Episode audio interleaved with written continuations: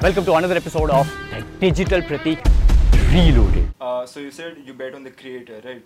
Uh, but again, uh, if you bet on the creator, you will definitely bet on someone who is well known in the art industry, right? not the art industry. That's where we were talking about the utilities. So again, that phase is when you're just getting started, what you're trying to collect.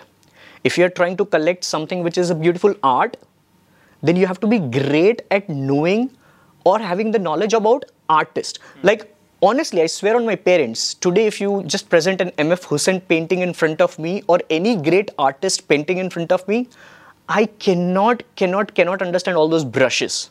I cannot Right. if somebody says $2 million for a painting, I would be like, okay, fine, good for you. You know, I won't invest in that.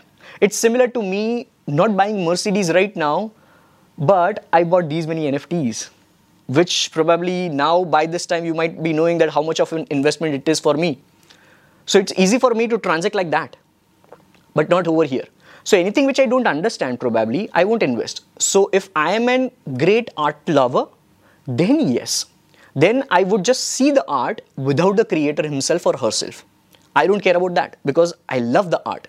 Probably I want to have that in some kind of 2025 metaverse world where I'll go in the gallery and I'll see, okay, fine, this is me owning that painting and me getting some rent when people are coming to this gallery and people are paying some ETH money in the rent to this gallery and that gallery is providing me 50% commission on that.